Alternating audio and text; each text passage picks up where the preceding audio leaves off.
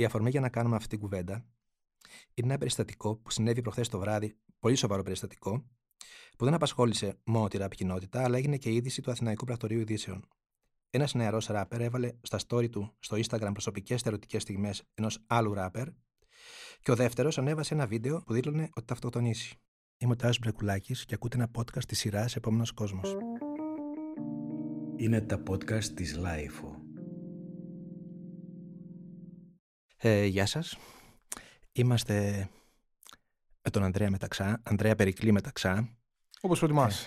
ναι. Για τους φίλους Ο οποίος, Ανδρέας πες μας. Περικλής. Ναι, Ανδρέας Περικλής. γενικότερα Ανδρέας Περικλής Μεταξά, το πλήρες όνομά μου. Ε, ο οποίος πες μας την ιδιότητά σου.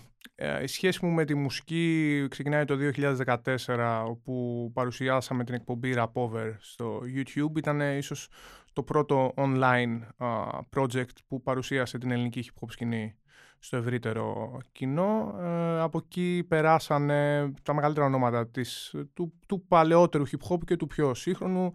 Ε, Δεικτικά να αναφερθώ σε κάποια Μισκούμπρια, Terror X Crew, ε, στοίχημα, παρουσίασε όλη τη σκηνή γενικότερα. Ε, το τελευταίο καιρό παρουσιάζουμε το podcast Rap Cafe, όπου και εκεί προσεγγίζουμε κάποια πιο σύγχρονα ε, ονόματα της, ε, του ελληνικού hip hop, μαζί με τον Γιάννη τον Στασινόπουλο και τον Κώστα τον Σακαλή.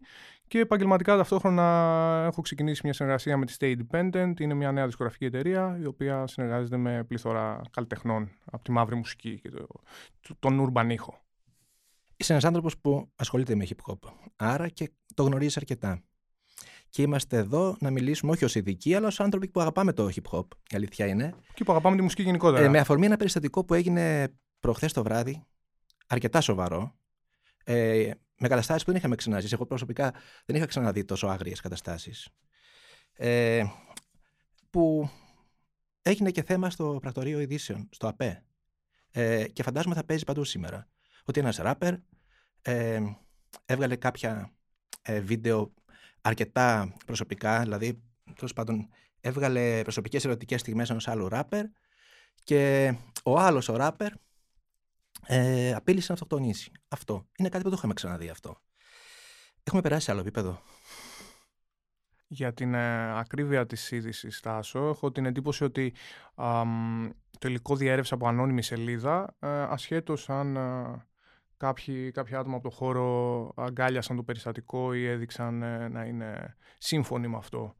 Ε, δεν νομίζω ότι υπάρχει σε πρώτη φάση απόδειξη ότι κάποιος ε, καλλιτέχνης ενεργά έχει διαρρεύσει κάτι με κακόβουλο σκοπό. Μένει να το δούμε στο πώς εξελίσσεται η, η πορεία. Νομίζω ότι ναι, έχει, έχουν σοβαρεύσει τα περιστατικά, έχει ανεβεί πάρα πολύ α, ο ρυθμός με τον οποίο ανταγωνίζονται μεταξύ τους οι καλλιτέχνες και αυτό ενδεχομένως να μας ε, φέρει αντιμέτωπους και με φαινόμενα που δεν θα μπορούσαμε να προβλέψουμε στο παρελθόν.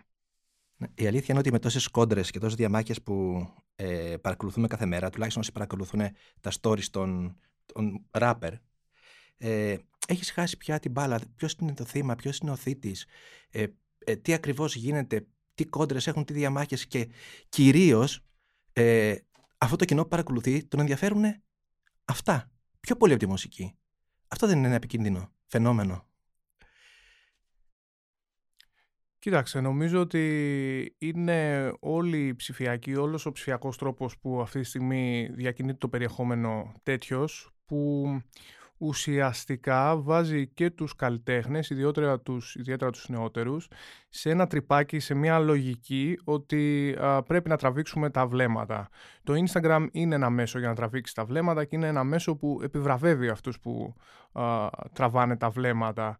Ε, Άρα, σε πρώτο χρόνο υπάρχουν καλλιτέχνες, υπάρχουν προσωπικότητες γενικότερα και εντός της μουσικής και εκτός, οι οποίοι ε, θεωρούν ότι αυτός είναι ένας εύκολος και ένας άμεσος τρόπος να τραβήξουν την προσοχή, να πάρουν ε, το χρόνο του, του viewer, του ακροατή, του επισκέπτη της σελίδας και αυτό σε δεύτερο χρόνο φιλοδοξούν θα τους, ε, θα τους ανταμείψει α, μουσικά. Ε, είναι, είναι ένα μέσο, αλλά η ιστορία δείχνει ότι γυρίζει boomerang πάντα αυτό. Δηλαδή και στο εξωτερικό και στην αμερικάνικη σκηνή έχει φανεί ότι όσοι επένδυσαν κυρίως σε αυτό, να τραβήξουν την προσοχή online χωρίς να, έχουν, χωρίς να επενδύουν παράλληλα σε ε, ουσιαστική πρώτη ύλη σε ποιοτικές κυκλοφορίες, σε μουσική η οποία ε, αγγίζει τον κόσμο, οποιοδήποτε στυλ και οποιοδήποτε είδος, ε, αυτό εν τέλει τους ε, γύρισε boomerang. Η περίπτωση του 6 9 στα αμερικάνικα δρόμενα είναι ένα νομίζω χαρακτηριστικό παράδειγμα. Οπότε νομίζω ότι είναι ο ίδιος, για να συνοψίσω, ότι είναι ο ίδιος ο αλγόριθμος και η ίδια η λογική των social media που ε, δίνει την ευκαιρία ε, στην, στην πρόκληση να τραβήξει τα βλέμματα και να επιφέρει αποτελέσματα, αλλά νομίζω ότι είναι, είναι βραχυπρόθεσμα αυτά τα αποτελέσματα. Οπότε ναι. όσοι μπαίνουν αυστηρά σε τέτοια λογική, νομίζω ότι αυτό δεν θα τους, ε, δεν θα τους σταθεί σε, σε καλό στο μέλλον. Ναι, επειδή είπες το ανέφερες στο 6 9 ο 6 9 έχει αποκλειστεί από, τα, από μεγάλα μέσα στην Αμερική και ε, δεν τον παίζουν, ε, δεν είχε κάνει airplay βασικά. Τα τελευταία του κομμάτια μπορεί να ανέβηκαν πολύ ψηλά στη πίνακα επιτυχιών, αλλά δεν είχε κάνει airplay. Στην Ελλάδα αυτό είναι κάτι που είναι κανόνας όμως για το rap. Ε, δηλαδή το rap έτσι κι αλλιώς είναι έξω από το παιχνίδι το, των μέσων.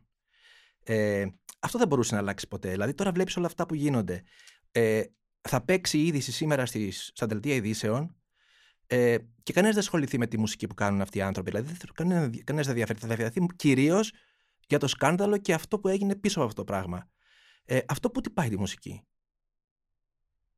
Δημιουργεί πρόβλημα γιατί δεν υπάρχει κάποιος ο οποίος είναι θεσμοθετημένος, κάποιος ο οποίος έχει κύρος, κάποιος ο οποίος έχει την εμπειρία που υποθέτω ότι που έχουν οι άνθρωποι των παραδοσιακών μέσων, να μπει στη μέση και να θέσει τα όρια. Όταν τα παραδοσιακά μέσα, ε, τα τελευταία 5-6 χρόνια που γίνεται αυτή η άνοδος του hip hop στην Ελλάδα, αυτός ο κατακλυσμός, για να είμαστε ακριβείς, του hip hop στην Ελλάδα έχουν, ε, ε, κάνουν ότι δεν υπάρχει ή το προσεγγίζουν με τον τρόπο που λες εσύ, δημιουργείται ένα, ένα, ένα κενό, δεν υπάρχει κάποιος ουσιαστικά να βάλει τα όρια. Και ο ρόλος της δημοσιογραφίας και ο ρόλος των μέσων και στον πολιτισμό και στη μουσική και πλέον και στο hip hop ως σύγχρονη τάση είναι να βάζει όρια και να ε, δείχνει το δρόμο και να ε, ε, υπενθυμίζει ότι υπάρχουν και κανόνες.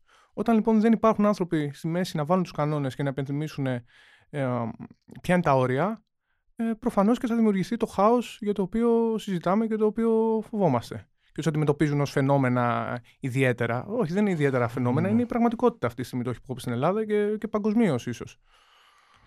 Θέλω να ρωτήσω λίγο, αν πήγαν αυτά τα όρια που λες τώρα, θα είναι το ίδιο το hip hop. Δηλαδή, αν ε, παλιότερα και να βγάλει κάποιος ένα δίσκο, ε, έβγαινε μέσω εταιρείας. Δεν υπήρχε άλλος τρόπος. Δηλαδή, μικρή εταιρείας, μεγάλης εταιρείας. Τώρα, βγαίνει μουσική, είναι η πρώτη φορά μάλλον που βγαίνει μουσική ανεξέλεγκτη. Δηλαδή, ο ίδιος ο καλλιτέχνης, ε, προχθές έκανε ένα 16χρονο, 15 και 7 μηνών κιόλας, που έχει αγοράσει ένα κομμάτι στο YouTube, έβαλε στίχους, έφτιαξε και βίντεο μόνος του, όλα με 300 ευρώ και το ανεβάζει την Παρασκευή μεθαύριο στο, στο YouTube. Ε, το τι λέει εκεί μέσα δεν υπάρχει κανένας να το ελέγξει.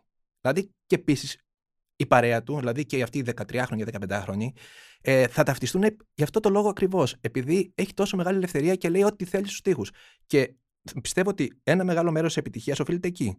Ότι αυτή είναι η πρώτη φορά που μιλάγανε όπως την καθομιλουμένη, τη γλώσσα δηλαδή που καταλάβαινε οποιοδήποτε. Ε, Ασχέτως τι λένε. Αλλά αυτό είναι ένα πολύ μεγάλο να σου πω, δέλεαρ για τον 13χρονο, τον 15χρονο να ταυτιστεί. Γιατί όλα τα είδη μουσικής που περνάγανε μέσα από φίλτρα ε, δεν σε αφορούσαν κάπου. Δηλαδή ήταν ένα, στα όρια του καθοπρέπρισμου και δεν σε αφορούσαν τόσο πολύ. Ε, βέβαια ταυτιζόσουν, αλλά σκέψου όμως τι γινόταν παλιότερα που όλα τα τραγούδια μιλάγανε το ίδιο πράγμα. Ε, τώρα πιστεύω ότι αυτό το πράγμα είναι λίγο πιο, πώς να σου πω, πιο, έχει πιο, μια πιο μεγάλη ελευθερία, γι' αυτό είναι και τόσο πολύ ελκυστικό στην πιτσιρικαρία. Ε, αν υπήρχαν όρια, θα είναι το ίδιο πράγμα, πιστεύεις; Αν, αν υπάρξουν όρια, αν υπάρξουν όρια και αλλάξουν οι στίχοι, ε, θα έχει τόσο μεγάλη επιτυχία; Ε, καταρχήν, όταν λες ήταν όλα τα τραγούδια το ίδιο πράγμα, εννοείς στη, στην ελληνική μουσική σκηνή ή στην παγκόσμια; Και στην παγκόσμια σκηνή ήταν το ίδιο. Δηλαδή, ε, υπήρχαν στα όρια, η, η, μουσική ήταν η στίχη στα όρια του καθοσπρέπισμού. Δηλαδή, μέσα στα, στα όρια της. Δεν υπήρχε η λέξη ορθότητα, αλλά σε αυτή τα όρια της ορθότητας. Δηλαδή, δεν μπορούσες να πεις παλιότερα ούτε καν τη λέξη beach. Αν κοιτάξεις τη δεκαετία του 70 και του 80, δεν υπήρχε η λέξη beach στα αμερικάνικα κομμάτια. Τώρα υπάρχει θα πω όλες τις λέξεις αυτές, fuck, bitch, όλες αυτές οι λέξεις που εμφανίστηκαν μετά τα 80s. Γιατί στα 80s ήταν λίγο. Το, το rap την πρώτη περίοδο δεν είχε. ήταν πολύ διαφορετικό και τα ξέρεις πολύ καλά. Και ως θεματολογία, αλλά και, και στα όρια που έθεταν οι ίδιοι. Α, πέρναγε από εταιρείες βεβαίως. Δεν ήταν. Πέρναγε από εταιρείες. Και τώρα περνάει. Ε, δηλαδή, όταν η NWA βγάλανε Fuck the Police τότε, ήταν επανάσταση ολόκληρη. Δεν είχε ξανακουστεί η λέξη fuck με αυτόν τον τρόπο. Ε, στο ραδιόφωνο, να σου πω. Δηλαδή, μπορεί. Θυμάμαι το δισκάκι είχε F3 αστεράκια ε, και K, αλλά στο ραδιόφωνο ακούγονταν κανονικά. Ή όταν οι Public Enemy βγάζανε τα κομμάτια με αυτούς τους τοίχου. Αλλά ήταν άλλο το, το background, κατάλαβες. Και άλλο, διαφορετικά, ο διαφορετικός τρόπος που τα προσέγγισαν τα μέσα. Ε, γιατί τότε παίρναγε πάλι μέσα από εταιρείες. Δηλαδή, τους public enemy δεν σου πλάσαρε ε, το YouTube, σου πλάσαρε μια μεγάλη εταιρεία, μια πολυεθνική. Οπότε ήταν διαφορετικό. Είχε και αυτό το αυτοκόλλητο απ' έξω και το, αυτό, το αυτοκόλλητο που έλεγε ότι ε, με γονική, γονεϊκή συνένεση ήταν το, το περιεχόμενο το αγιοποιούσε κάπως. Τώρα δεν υπάρχει αυτό. Ε, τώρα είναι στο έλεος, τι να σου πω, του, του καθενός η ράπερ. Ε, οπότε, ό,τι εισπράττει ο καθένας, αυτό είναι το ραπ. Το YouTube δεν είναι εταιρεία; Το Spotify δεν είναι εταιρεία. Φυσικά και είναι.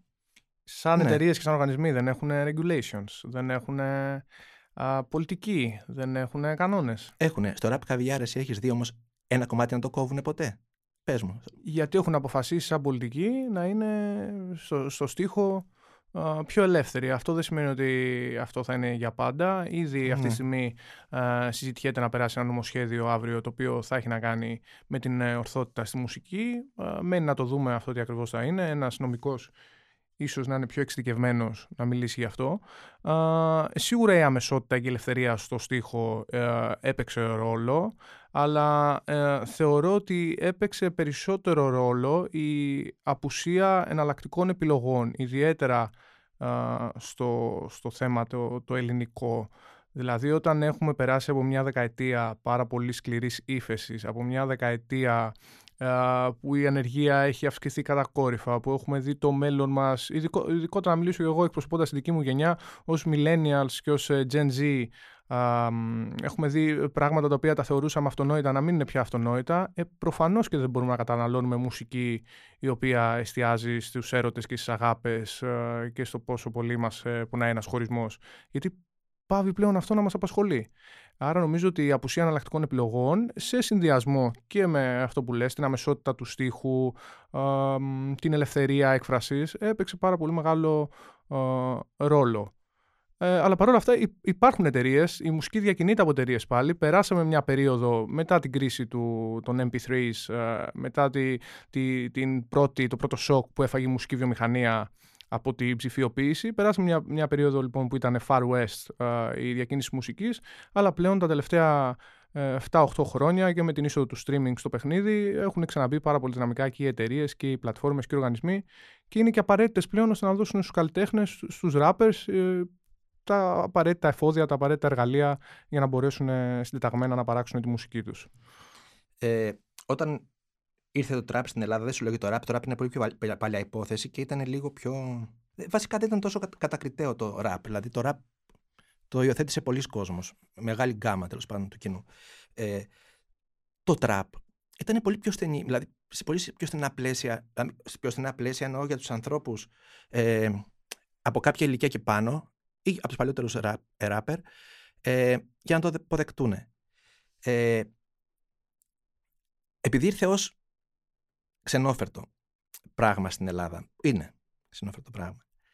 Ε, και το υιοθέτησαν άνθρωποι από τελείως διαφορετικό background από ότι ένας Αμερικάνος ή ένας Άγγλος από τα blogs ε, που είναι άλλες συνθήκες. Ε, αυτό πράγμα δεν, πιστε, δεν πιστεύεις ότι έχει αρχίσει να κουράζει πια, δηλαδή να, είσαι, να έχεις αιμονή σε αυτό το είδος ε, χωρίς να πας ένα βήμα παραπέρα.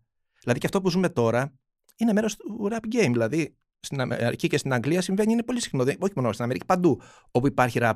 Αυτό το, το diss και τα beef στα stories είναι κάτι πολύ συνηθισμένο. Αλλά στην Ελλάδα είναι άλλο το background. Δηλαδή τα πιο πολλά παιδιά από αυτά, που τα γνωρίζω για προσωπικά κάποια, δεν έχουν καμία σχέση με αυτό που βγαίνει προς τα έξω. Δηλαδή μπορεί να κινούνται σε περιβάλλον της πόλης που είναι επικίνδυνο, αλλά ως άνθρωποι δεν είναι αυτό το πράγμα που φαίνεται. Ε, στα stories είναι ένα άλλο πράγμα. Δηλαδή στα stories ξεφεύγεις εντελώς. Δηλαδή ένα παιδί που το, το πρωί είναι ε, μια χαρά παιδί, όλη μια χαρά παιδιά είναι, το βράδυ γίνεται ε, πώς να σου πω, υιοθετεί αυτό, αυτή την εγκληματική ε, στάση τέλος πάντων. Ε, ωρεοποιεί την εγκληματικότητα. Αυτό είναι. Η ωρεοποίηση εγκληματικότητας που έχει συμβεί παντού και σημαίνει και στην Ελλάδα. Αυτό, σε αυτό πώς μπορεί να μπει όριο που λες; Μπορεί να μπει ένα όριο σε αυτό το πράγμα; Καταρχήν αυτό στο rap σαν είδος δεν είναι κάτι το οποίο το έφερε το trap σαν κύμα ή εγκληματικότητα ή... Ο, δεν μιλάω για την εγκληματικότητα. Στο trap μιλάω για τη θεματολογία θέλω να σου πω. Ναι, δεν είναι κάτι Αλλά... το οποίο το εισήγαγε το trap ναι. στο, στο rap παγκοσμίως. Ε, οι rappers μιλάνε για ναρκωτικά, για διακίνηση, για βία ήδη από τα μέσα της δεκαετίας του 80, από την επιδημία του crack επιδημία εντός εισαγωγικών έτσι, στη Νέα ναι, ναι, Υόρκη. Ναι, ναι. από τα μεγαλύτερα ονόματα τα οποία ε, τα έχει ιδεολογήσει η μουσική και το Rolling Stone και τα μεγαλύτερα ας πούμε, μέσα, ο, ο Tupac, ο, ο Notorious B.I.G. Οι πατέρες εντός εισαγωγικών του είδους ε, έχουν στη, στο λεξιλόγιο τους, στο ρεπερτόριό τους, στη θεματολογία τους, τη βία, το έγκλημα, τα ναρκωτικά, ε, όλα αυτά τα πράγματα. Το trap, ουσιαστικά αυτό που εισήγαγε μαζί του ήταν και η απέτηση να συμβαδίσει η ελληνική, το ελληνικό hip hop με το αμερικάνικο και να αμερικανοποιηθεί ουσιαστικά. Διότι οι προηγούμενοι, ε, οι, οι, οι πατέρες ουσιαστικά του ραπ στην Ελλάδα θέλαν να δώσουν ε, το δικό τους stats εντός εισαγωγικών, να το ελληνοποιήσουν, να το φέρουν στα ελληνικά δεδομένα. Για να έρθω όμως στην ερώτησή σου, για να μην ε, μακρηγορώ, νομίζω ότι και εκεί πάλι είναι το, το πρόβλημα η απουσία εναλλακτικών επιλογών. Δηλαδή δεν μπορούμε να κατηγορούμε μια ολόκληρη γενιά ότι μιλάει για εγκληματικότητα, ότι ειδωλοποιεί την, την εγκληματικότητα, ειδωλοποιεί τα ναρκωτικά α, ως κάτι ουρανοκατέβατο. Πρέπει να κοιτάξουμε για ποιο λόγο το κάνει αυτό. Ε, το gangsta rap στην Ελλάδα υπάρχει ε, σαν, ε, έχει παρουσία ήδη από το 2003. Δηλαδή η πρώτη δίσκη, mainstream δίσκη του 50 Cent το 2003, το Get Rich or Die Trying, το Massacre. Αν κοιτάξουμε τα charts, τα ευρωπαϊκά charts εκείνης της εποχής και τα ελληνικά charts, είχαν την πρωτιά. Το Massacre είχε την πρωτιά. Είσαι και, είσαι και μεγαλύτερος, φαντάζομαι ναι, ναι, ναι. και τα θυμάσαι. Είχαν την πρωτιά στα ελληνικά charts. Γιατί δεν ιδεολογοποιήθηκε τότε; Άρα μήπως πρέπει να κοιτάξουμε ε, όχι τι πάει στραβά με τους, ε, με τους καλλιτέχνες, όχι τι πάει στραβά με τον κόσμο που τους ακολουθεί, αλλά τι πάει στραβά με την, ε, με την κοινωνία ευρύτερα. Δηλαδή mm. να, δώσουμε, να τους δώσουμε εναλλακτική. Και θέλω να σε ρωτήσω βασικά εδώ, αν από τότε που ζούμε αυτό που ζούμε, δηλαδή τον εγκλισμό και τη καραντίνα, αν έχει επιδεινωθεί η κατάσταση στα stories. Γιατί φαντάζομαι, ε, φαντάζομαι, όχι το διαπιστώνω, ότι από την ώρα που κλειστήκαμε μέσα, είχαν πιο πολύ χρόνο να ασχοληθούν με τα stories και εκεί άρχισε να γίνεται το. να βλέπουμε αυτά τα φαινόμενα που είδαμε προχθές δηλαδή. Ε, πόσο πολύ μεγάλο ρόλο έχει παίξει η καραντίνα; Δηλαδή, η καραντίνα τους έχει καταστρέψει τους καλλιτέχνες. Δηλαδή, οικονομικά τους έχει καταστρέψει. Δεν μπορούν να κάνουν live. Ήταν ε, η βασική πηγή εσόδων. Ε,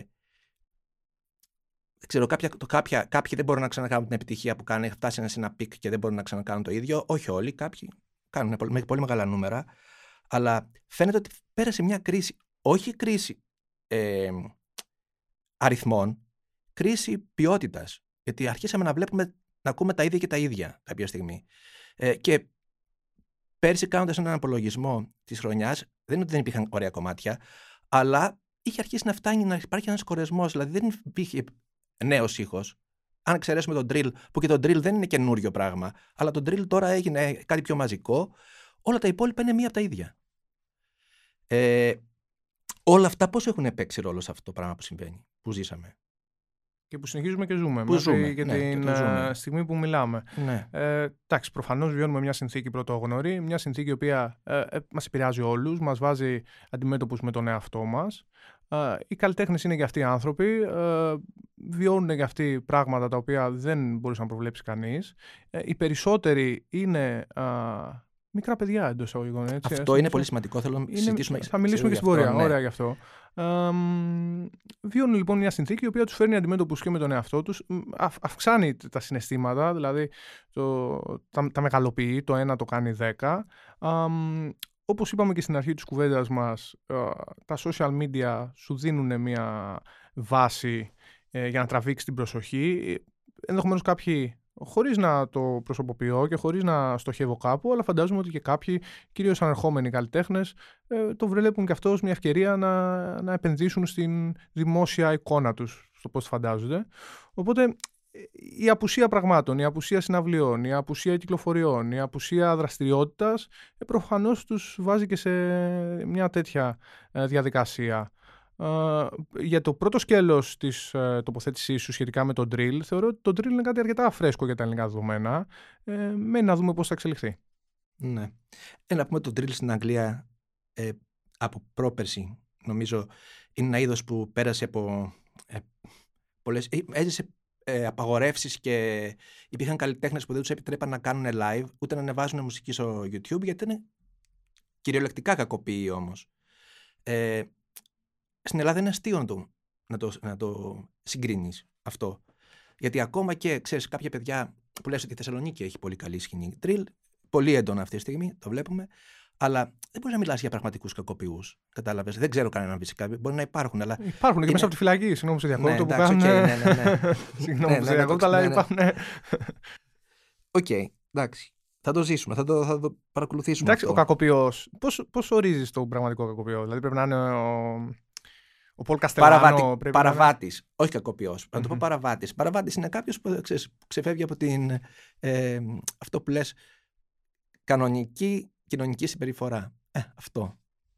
Κοίταξε, όταν κάτι γίνεται πάρα πολύ μεγάλο, ε, γίνεται, ε, α- αγγίζει τη, τη- τη μεγάλη μάζα του, του πληθυσμού, γίνεται, ε, μπορεί να παρεξηγηθεί όπως θα το, θα το πω, αλλά γίνεται λαϊκό, χωρίς να Ναι. ε, έχω κάποιο θέμα με τη λαϊκότητα. Για μένα η λαϊκότητα είναι καλό πράγμα.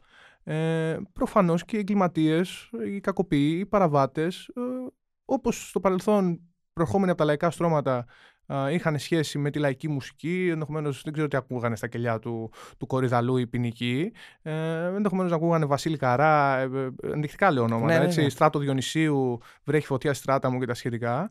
Ε, πλέον όντας παιδιά και αυτή μιας γενιάς η οποία έχει μεγαλώσει με ραπ, βιώνει το ραπ, ε, προφανώς και ε, θα εισέρθουν ε, ε, και αυτοί σε αυτό μαζικά και ενδεχομένως θα μπουν και στη διαδικασία να, να παράξουν μουσική.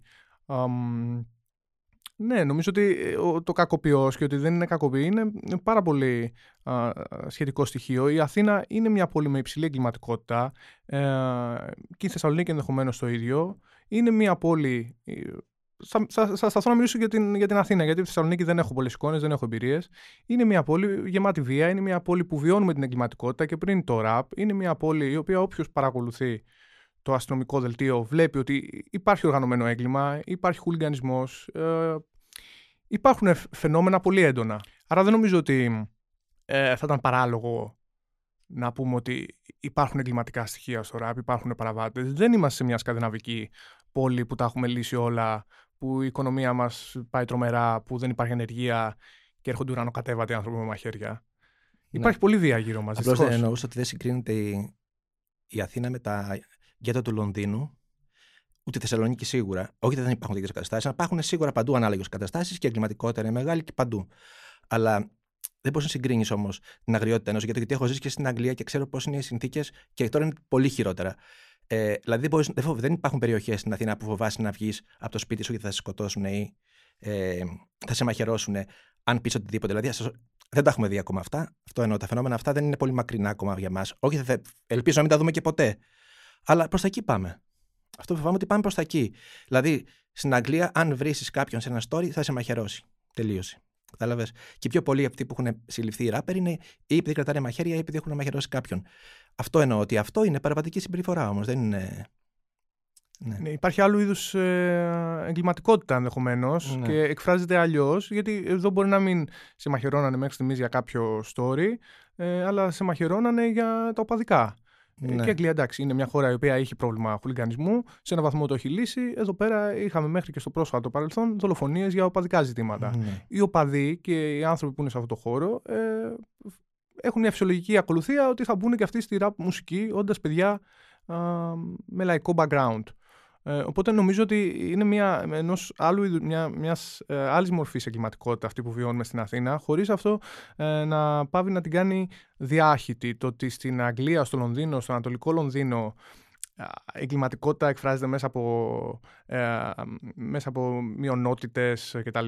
Δεν πάβει να κάνει την, ε, την Αθήνα μια πόλη ε, η οποία έχει υ- υψηλό ποσοστό διαρρήξεων. Ε, ενδεικτικά, έχοντας μεγαλώσει σε μια μεσοαστική γειτονιά, η, η γιαγιά μου ζούσε σε μια πολυκατοικία με κάγκελα στα παράθυρα και δεν ζούσαμε σε μια περιοχή ούτε της Δυτικής Αττικής, ούτε του υποβαθμισμένου κέντρου της Αθήνας, ούτε σε μια περιοχή ε, μεταναστών. Χωρίς αυτό να σημαίνει ότι προδικάζω ότι οι μετανάστες είναι, mm. είναι προβληματικοί. Απλά επειδή στην κοινή γνώμη γίνεται, στον κοινό διάλογο γίνεται τέτοια συζήτηση. Μεγαλώντας λοιπόν σε μια μεσοαστική γειτονιά, είδα τη γιαγιά μου να, έβλεπα τη γιαγιά μου να έχει κάγκελα στα παράθυρα. Ε, αντίστοιχα, ζώντα για, για διάστημα μεγάλο στο Ρότερνταμ της Ολλανδίας, που έχει την υψηλότερη εγκληματικότητα ε, σε όλη τη χώρα, και είναι μια πόλη που παράγει πάρα πολύ ραπ ε, και την αναφέρουν και πολλοί κεντροευρωπαίοι rappers στα τραγούδια τους, ειδικότερα της Γερμανίας. Οι άνθρωποι εκεί, ειδικότερα οι άνθρωποι που δεν ήταν πλούσιοι, δεν ζούσαν σε, σε γειτονιές με χρήμα, αισθανόντουσαν ασφαλείς γιατί λέγανε ότι εμένα εδώ δεν θα με πειράξει κανείς, δεν έχω λεφτά, το ξέρουν το οργανωμένο έγκλημα, δεν θα με πειράξει. Εδώ πέρα ε, ε, μπορείς να μένεις στο, στο Παγκράτη, μπορείς να μένεις στο Βύρονα, στην Λιούπολη και να έχεις πέσει θύμα διάρρηξη τρεις και τέσσερις φορές. Ή το παιδί σου να το, να το χτυπήσουν για τα οπαδικά, να το μαχαιρώσουν για τα οπαδικά. Υπάρχουν, βγήκε μελέτη από τα λίμματα φέτος ότι βρήκαν 80% αύξηση στην κατανάλωση κοκαίνης. Επίσημες πηγές. Ναι. Ο ίδιος ο, Δήμα, ο πρώην Δήμαρχος της Αθήνας, ο κ. Καμίνης, όταν ε, τον ρωτήσανε στη, τη μέρα της δίκης Χρυσής Αυγής που θεωρεί ότι οφείλεται η άνοδος της Χρυσής Αυγής, ε, παραδέχτηκε ότι ειδικότερα κατά τη θητεία του η Αθήνα ήταν μια πόλη με πάρα, πάρα πολύ υψηλή εγκληματικότητα. OK, okay, δεν έχουμε. Η κουλτούρα του οργανωμένου εγκλήματος στην Ελλάδα δεν έχει την προϊστορία που έχει στην Αγγλία. Δεν έχει την προϊστορία που έχει στη Νέα Υόρκη. Αλλά έχει και αυτή το δικό της παρελθόν με διάφορες εκφάνσεις. Η Χρυσή Αυγή ήταν μια έκφανση ε, του φαινομένου που ε, πλέον καταλήγει, καταλήγουν πολλές από αυτές τις εκφάνσεις ε, αναπόφευκτα στο ραπ. Είχαμε δολοφονία ράπερ έτσι, στην Ελλάδα. Ναι. Το οποίο πολύ το, όταν μιλάμε για την εγκληματικότητα το παραβλέπουμε. Ότι δεν δολοφονήθηκε από άλλους rappers, δεν πάβει να, να είναι δολοφονία. Άρα νομίζω ότι διαφέρει ποιοτικά ε, το έγκλημα, ε, το ελληνικό και η σχέση του με το rap, χωρίς αυτό να σημαίνει όμως ότι δεν υπάρχει και ότι έχει έρθει ουρανό κατέβατο. Μακρηγορό, στον... χωρίς άμα μακρηγοροτάσω. Όχι, μια χαρά, μια χαρά, μια ζητήματα. Ναι. Ε, θέλω να επιστρέψω στον νερό της ηλικίας. Και τι, ρόλο, τι μεγάλο ρόλο παίζει σε όλα αυτά. Γιατί οι πιο πολλοί ξεχνάνε ότι μιλάμε για παιδιά. Δηλαδή, ο πιο παλιός νέος ράπερ στο game είναι 25 χρονών. Δηλαδή, να σου πω, βλέπεις ότι ο Light έχει κάνει. Τώρα φέρνω τον Light ως παράδειγμα, γιατί έχει, φαίνεται ότι έχει κάνει μια μακρόχρονη ε, καριέρα. Έχει ξεκινήσει πολύ νωρίς, ενώ είναι 5 χρόνια στο παιχνίδι και είναι 25 χρονών. Ε, οι πιο πολλοί από αυτούς είναι ακόμα πιο μικροί. Οπότε είναι και θέμα νεαρού ηλικίας. Δηλαδή, σε αυτή την ηλικία είσαι πολύ θερμός, ξέρω εγώ. Ε, και επίσης δεν έχεις και το. Πώς να σου πω, δεν έχεις και αυτή την καλλιέργεια που ίσως χρειάζεται για να ε, μπορείς να αντισταθείς σε αυτά τα πράγματα που συμβαίνουν.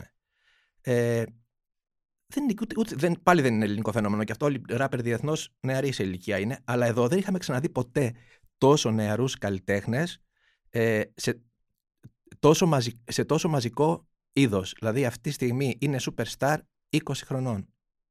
Ε, ο FY πόσο να είναι, 21 να είναι τώρα. Πάνω ο FY πρέπει να είναι του 1998. Ε, εντάξει, Ίσως και 99, ναι. Είναι στα early 20s, για να το ναι. πούμε και στα αγγλικά.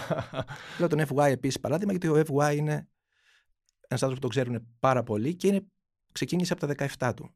Να είναι. Ε, και οι πιο πολλοί που εμφανίζονται τώρα είναι πάρα πολύ νεαροί σε ηλικία. Δηλαδή, ε, κάνω παιδιά που είναι 16 χρονών. Ε, θέμα εννοώ. Συναντάω παιδιά που είναι 16 χρονών. Και αυτοί θα είναι, σε ένα χρόνο θα είναι star. Ε, το θέμα είναι ότι αυτό πράγμα πώς το αντιμετωπίζει ε, σε τόσο νεαρή ηλικία, τι μπορείς να κάνεις. Τα παιδιά αυτά δεν είναι έφηβοι στην ουσία. Και τώρα, επειδή έχουμε αργήσει, αργούν πάρα πολύ να ενοικιωθούν οι άνθρωποι, ε, είναι ακόμα πιο ανώριμοι από ό,τι ήταν η προηγούμενη γενιά. Όσο και αν φαίνεται να έχουν δηλαδή να μεγαλώνουν πιο γρήγορα, δεν είναι το ίδιο. Δεν ισχύει αυτό. Εσύ πώς το βλέπεις αυτό το πράγμα, δηλαδή αυτή, αυτή η ηλικία, ε, πόσο μεγάλο ρόλο παίζει σε όλο αυτό που συμβαίνει, το νερό της ηλικίας; Καταρχήν νομίζω ότι δεν είναι μόνο ελληνικό φαινόμενο, είναι παγκόσμιο φαινόμενο.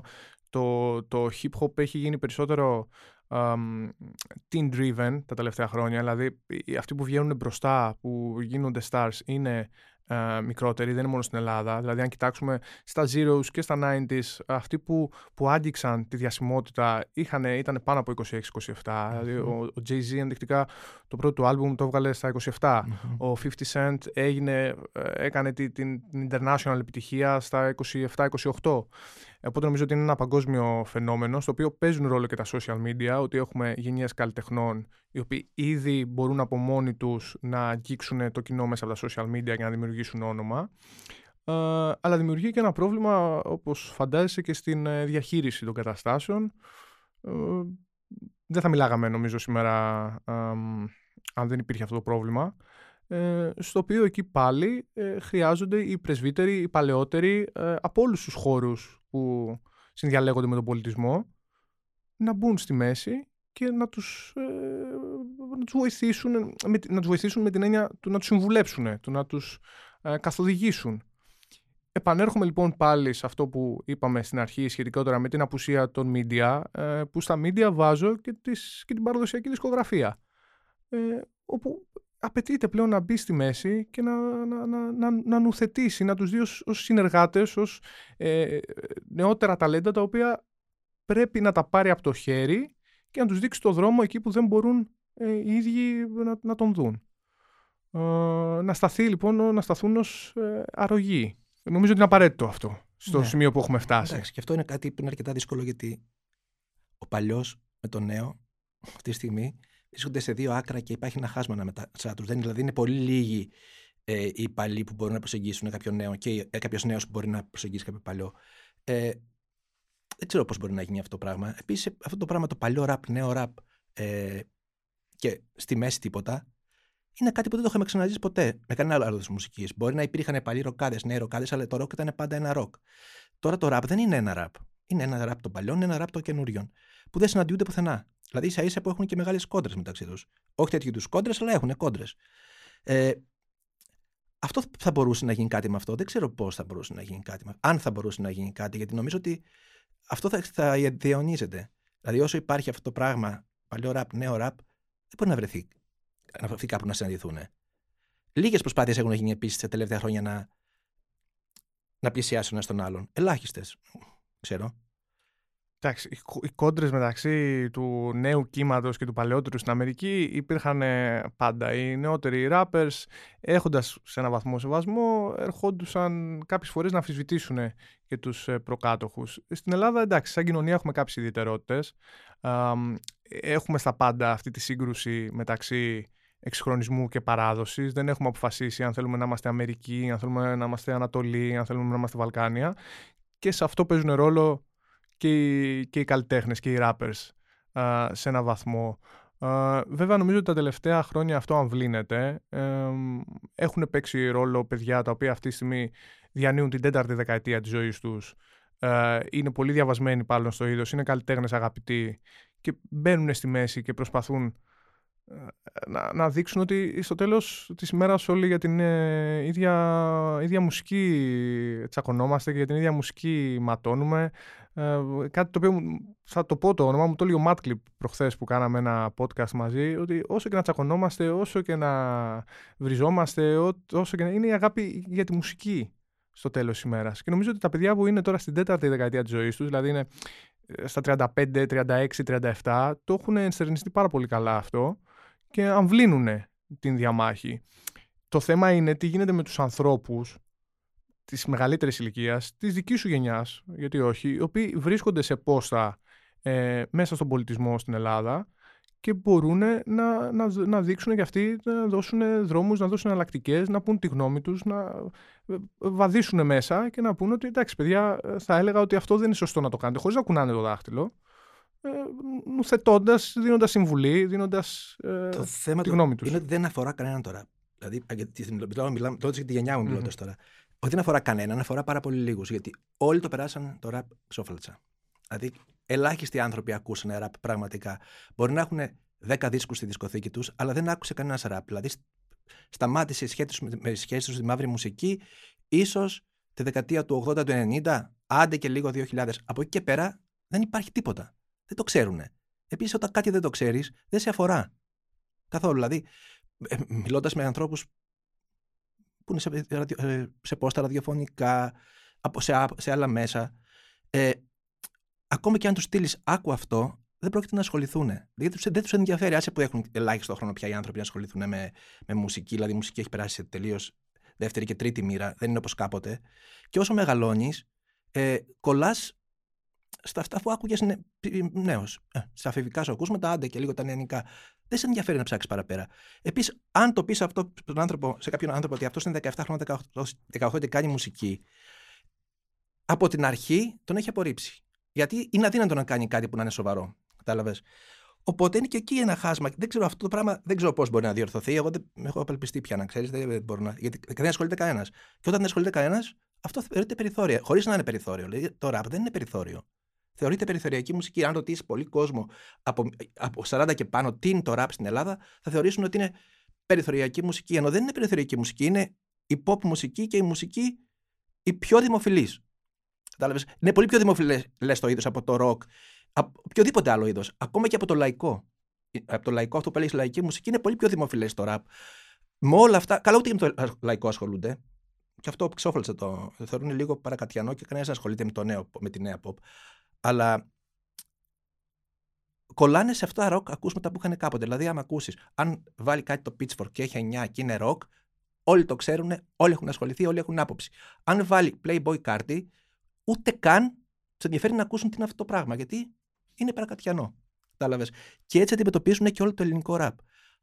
Αυτό σημαίνει ότι πάσχει από, από ψηλά το πράγμα. Δεν είναι κάτι που ε, αφορά μόνο ξέρεις, τις γιατί όλα αυτά που βλέπεις τώρα, επειδή δεν είναι περιθώριο και τους βάζουν το περιθώριο, και αυτοί δεν έχουν άλλους τρόπους να φανούν. Δηλαδή, έχουν μόνο τα stories. Αν τους έδινες ένα βήμα και είχαν τρόπο να μιλήσουν, ακόμα και να βρίσουν κάποιον άλλον, δεν θα συνέβαινε αυτό, πιστεύω. Αυτό που ζήσαμε προχθές. Άρα, τι μου λες, ότι τα στελέχη του πολιτισμού στην Ελλάδα και των μέσων αδιαφορούν για τη σχέση τους με την κοινωνία, εφόσον είναι κάτι τόσο μαζικό; Ε, ναι, καλά, αυτό δεν είναι κάτι που χρειάζεται το ραπ για να το καταλάβεις. Αλλά με το, το έδειξε ραπ, με το ραπ όμως είναι ξεκάθαρο αυτό. Δεν, δεν αφορά καθόλου το, το, αυτό που λες πολιτισμό στην Ελλάδα. Δεν, ούτε καν. Δηλαδή, αν ρωτήσεις με κάποιον, ξέρεις τι μου έκανε εντύπωση προχθές που έκανα αυτό το θέμα, πάλι σου λέω επανέρχομαι στο Πιτσυρικά, που έχουμε πάει ψηλά στην Ηλιούπολη. Είναι δύο φρουροί κάποιου πολιτικού εκεί, μένει εκεί όπου ένας πολιτικός και είναι δύο φρουροί του. Και έχουν μας πλησιάσουν να μας κάνουν έλεγχο, επειδή τυπικό έλεγχο, γιατί είμαστε δίπλα στο σπίτι του. Και όταν τους λέω τι παίζει ο Πιτσυρικά, χαρήκανε πάρα πολύ γιατί είναι το μοναδικό είδος που ακούγανε. Δηλαδή, δύο νέα παιδιά, νέα παιδιά, τριαντάριδε ήταν, αλλά ακούγανε όμως ε, ελληνικό ράπ και το ρώτησε ράπ ή τραπ. Και αυτός τραπ. Και λέει, ωραία, θα σε ψάξουμε. Που σημαίνει ότι δεν είναι κάτι, δεν είναι περιθωριακό. Όταν ακούει όλος ο κόσμος αυτό και δεν ακούει μόνο, δεν είναι μόνο οι πιτσιρικάδες, ακούει όλος ο κόσμος. Πραγματικά κυριολεκτικά όλος ο κόσμος. Μέχρι κάποια ηλικία. Ε, και αυτό θεωρείς ότι δεν σε αφορά. Το πρόβλημα είναι δικό σου. Δεν είναι των αυτών. Και αυτό διαιωνίζεται. Και θα δούμε και πολύ χειρότερα πράγματα, γιατί όταν τους βάζεις αυτούς τους ανθρώπους στο περιθώριο με το ζόρι, ενώ δεν είναι περιθώριο, αυτά τα φαινόμενα θα δούμε. Όταν όμως θέλουν να έχουν και μερίδιο από αυτό το κομμάτι, ε, δεν θα βρεθούν, πιστεύεις, κάποια στιγμή και απέναντι στο, στον ίδιο τον εαυτό τους. Τι θέλω να σου πω; Ότι η, η δισκογραφία πλέον η ελληνική και οι μεγάλες δισκογραφικές αυτή τη στιγμή στην Ελλάδα έχουν εμπλακεί με το rap, με όλα αυτά τα ονόματα. Δεν νομίζω ότι υπάρχουν πλέον. Α, είναι μετρημένα στα δάχτυλα τα ονόματα τα οποία είναι indie στο ναι, ελληνικό ναι, ναι. hip hop. Άρα λοιπόν έχει γίνει ένα περιστατικό πολύ σοβαρό. Έχει πάρει έκταση, όπως είπαμε στην αρχή της κουβέντας. Έχουν μπει τα μεγάλα μέσα δημοσιογραφικά, ε, έχουν ασχοληθεί τα, το, το Αθηναϊκό Πρακτορείο κτλ. Και έχει πάρει έκταση.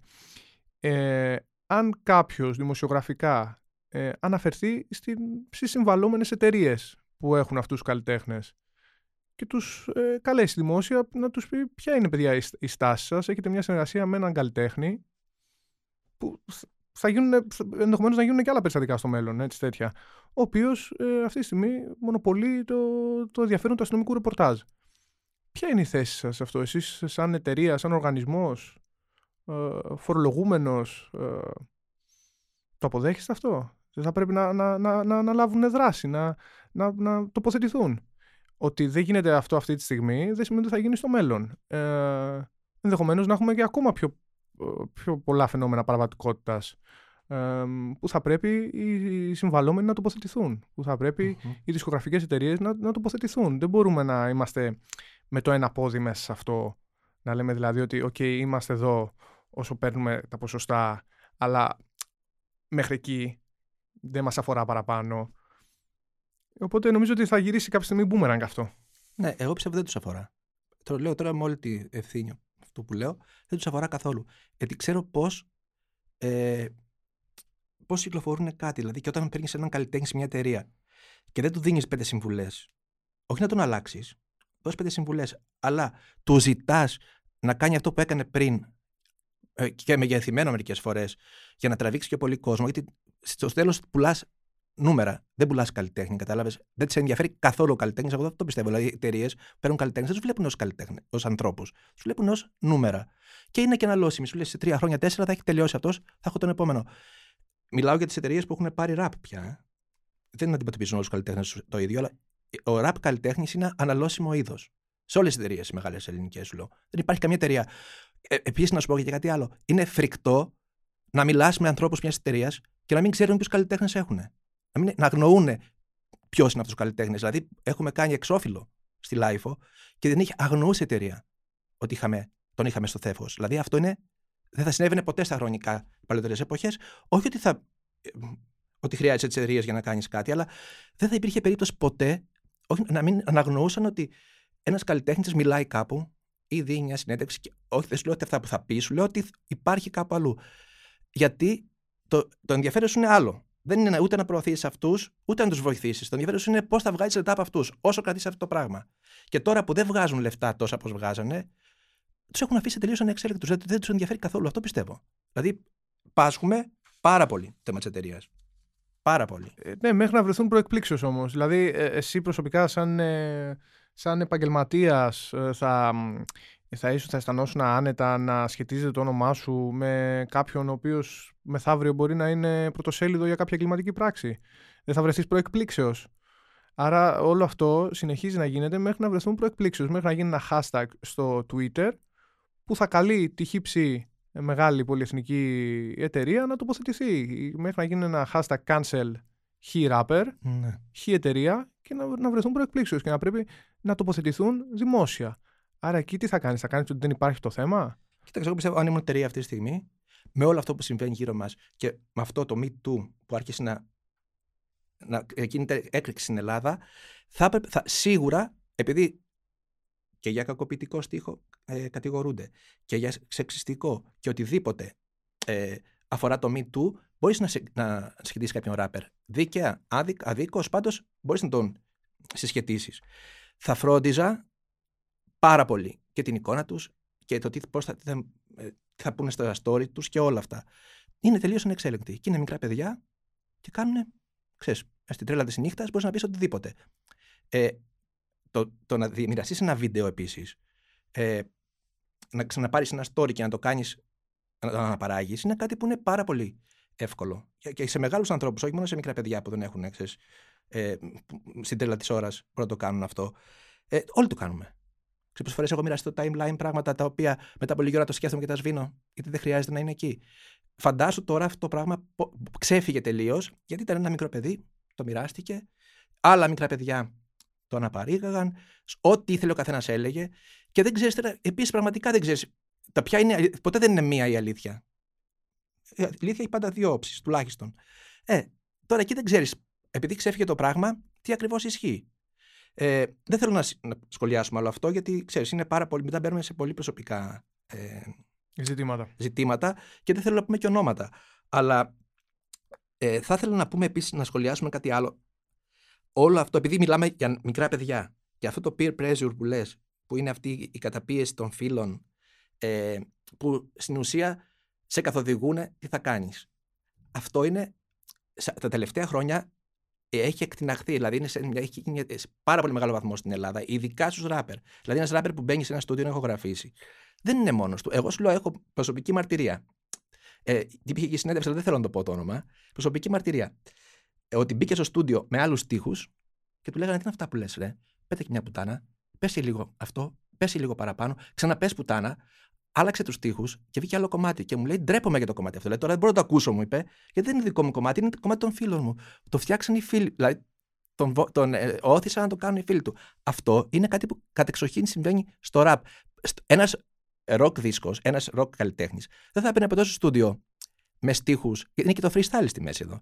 Δεν θα έπαιρνε ποτέ στη, στο, στο στούντιο χωρίς να έχει στάνταρ στίχους, να τους έχει μελετήσει, να ξέρει τι θα πει, ε, να είναι στα όρια του καθο, καθοσπρεπισμού και στα όρια αυτής της ορθότητας.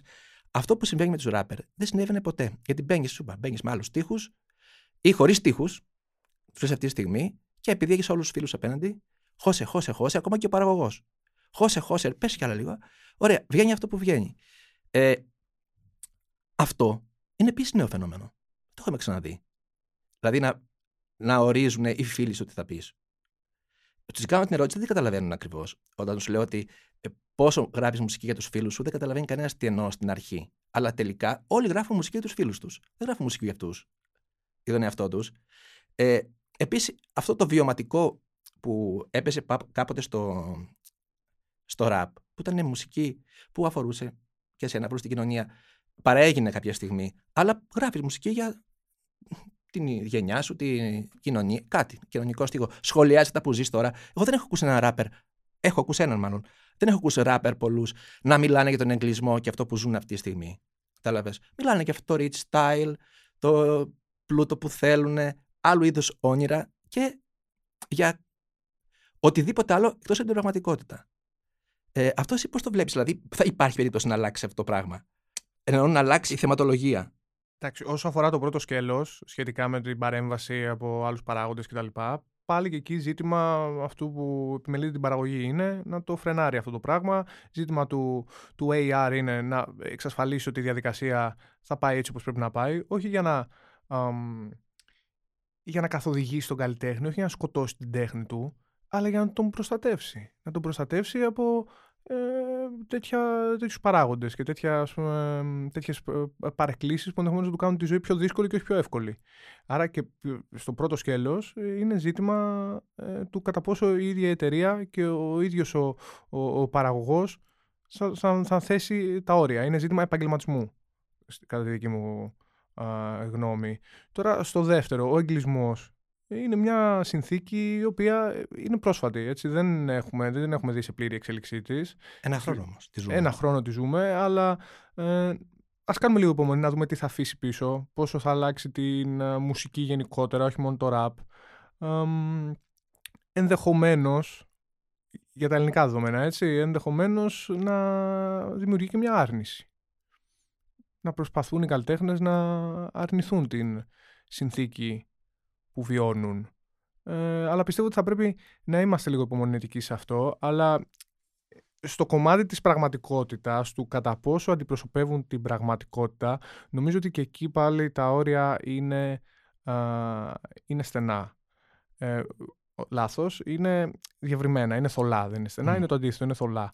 Ε, βιώνουν μια πραγματικότητα, ε, ασχέτως αν μας τη μεταδίδουν με τρόπους που εκτός της κουλτούρας δυσκολεύονται κάποιες ε, φορές να την καταλάβουν ή να την αποδεκτούν.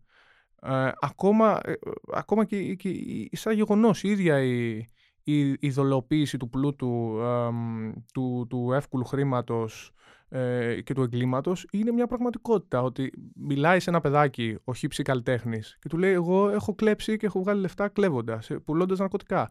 Και το παιδάκι λέει: Σωστός, ωραίος, αυτό είναι μια πραγματικότητα, ότι το, το αποδέχεται. Ε, και είναι μια πραγματικότητα η οποία πάλι, ε, επιμένω, δεν έχει έρθει ουρανοκατέβατη. Ε, πρέπει να δούμε λοιπόν γιατί αυτό το πράγμα κάνει bounce στην κοινωνία, αυτό το πράγμα κουμπώνει στην κοινωνία.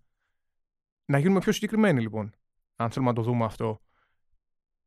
Όταν ένα παιδάκι που είναι τώρα 15-16 χρόνια, ένας έφηβος, όχι ένα παιδάκι, ένας έφηβος, βλέπει το μεγάλο του αδερφό στα 25 τους, στα 26 τους, στα 27 του, με ένα, με δύο, με τρία πτυχία, με τρεις ξένες γλώσσες, ε, να πηγαίνει από συνέντευξη σε συνέντευξη για να βρει ε, μια δουλειά η οποία δεν θα του εξασφαλίζει ούτε τα βασικά, ούτε να μπορέσει να, να, να, να έχει τη δική, του, τη δική του ιδιωτική σφαίρα στην, ε, στην ελληνική κοινωνία, ε, προφανώς και θα ε, ειδωλοποιήσει και θα ηρωοποιήσει τον άλλον, τον καλλιτέχνη που λέει ότι κοίταξε εντάξει, εγώ όμως έβγαλα, έκανα αυτό και αυτό και τα εξασφάλισα όλα και είμαι καλά.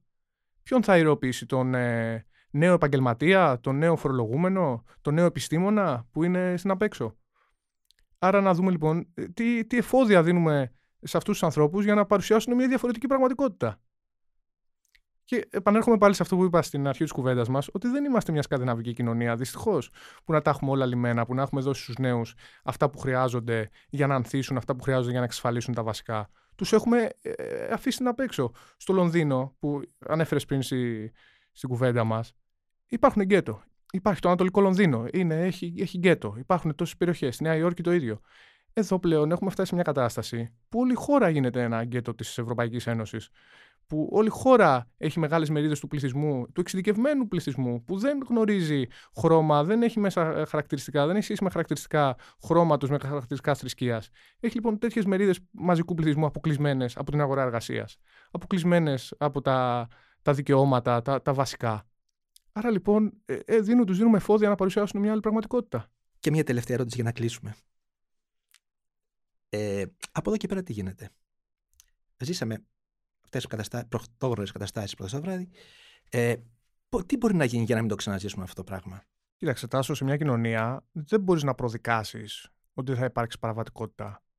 Ενδεχομένως να γίνουν και χειρότερα περιστατικά. Ε, χειρότερα για εμά, γιατί υπάρχει ναι. ενδεχομένως μερίδα του κοινού και των καλλιτεχνών τα οποία τα εγκρίνει και θεωρεί ότι είναι σωστά. Είναι η άποψή τους, δεν την εστερνίζομαι. Ε, τώρα μιλάμε για τους ανθρώπους που είναι έξω από το παιχνίδι του ραπ.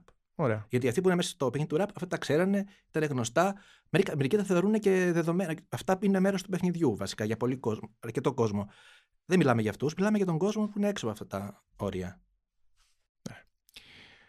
Ε, νομίζω ότι ε, δεν μπορείς να προδικάσεις ότι δεν θα ξαναγίνει κάτι παραβατικό. Ε, υπάρχει μεγάλη αντίδραση από μέρος της κοινωνίας και από, βλέπω, δηλαδή, κρίνοντας τώρα βιωματικά, έτσι, δεν έχουμε στοιχεία στατιστικά και αριθμητικά στα χέρια μας, αλλά κρίνοντας ποιοτικά από τις αντιδράσεις στα social media, στα σχόλια, ε, στα εναλλακτικά ε, μέσα που ασχολούνται με τη μουσική αυτή και τον πολιτισμό, υπάρχει μεγάλο μέρος της νεολαίας το οποίο αντιδρά σε αυτό το πράγμα και λέει ότι όχι, όσο αγαπητός και να είναι ο χ καλλιτέχνης και όσο καλός μουσικός και να είναι, εγώ αντιδρώ με μια τέτοια κίνηση. Ε, μια τέτοια κίνηση πάει πίσω το ελληνικό hip hop, πάει πίσω την ε, ελληνική μουσική. Υπήρχαν πάρα πολλοί άνθρωποι από το χώρο οι οποίοι τοποθετηθήκαν